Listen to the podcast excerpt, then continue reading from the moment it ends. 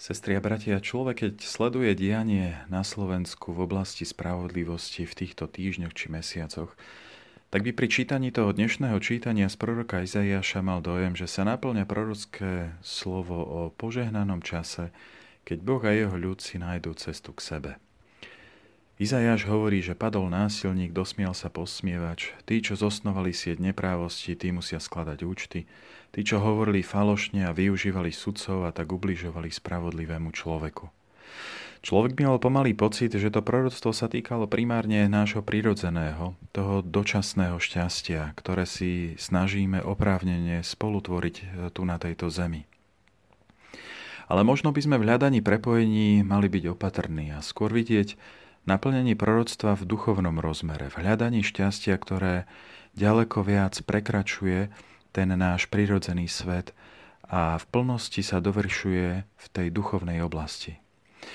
Tak to vidí aj jeden z najväčších autorít eh, v duchovnom živote, v cirkvi, minimálne v našej reholi, náš spolubrat Tomáš Zakvína, keď ešte pôsobil v nemeckom Kolíne a keď komentoval knihu proroka Izajáša.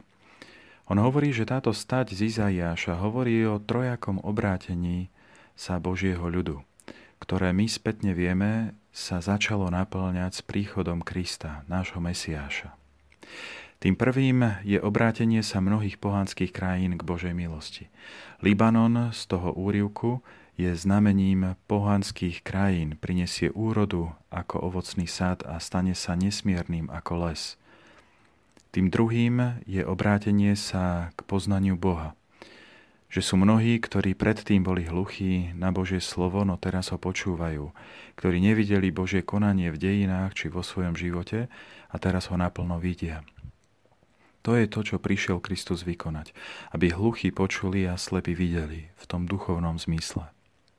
Preto Izaiáš môže na záver toho svojho úrivku povedať, že blúdiaci spoznajú Božiu múdrosť a nespokojní, hrdí sa dajú poučiť. Nož a tretím obrátením je obrátenie sa k duchovnej radosti. A Izajaš hovorí, že dôvodom, prečo pokorní sa rozveselia, je to, že uvidia, že nepriateľ Boha a človeka stráca svoju moc. Ten, kto sa vysmieval poctivým ľuďom, kto zosnoval sieť neprávosti, kto pobádal k násiliu voči bezmocným či k falošnému svedectvu, ten bude zničený. No a tieto tri obrátenia sa začali naplňať pred mnohými rokmi s prvým príchodom Krista na túto zem. Pri tom druhom Kristovom príchode na konci vekov táto plnosť milosti, plnosť poznania Boha i plnosť radosti budú dokonalé.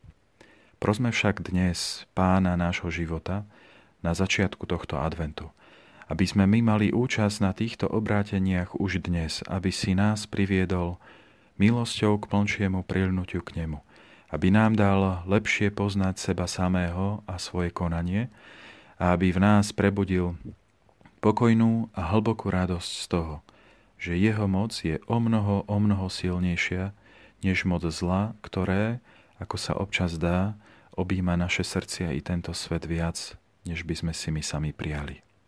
A nech nám aj On povie dnes tie slová, ktoré povedal v tom dnešnom evaníliu tým dvom nevidiacim. Nech sa vám stane, ako ste uverili.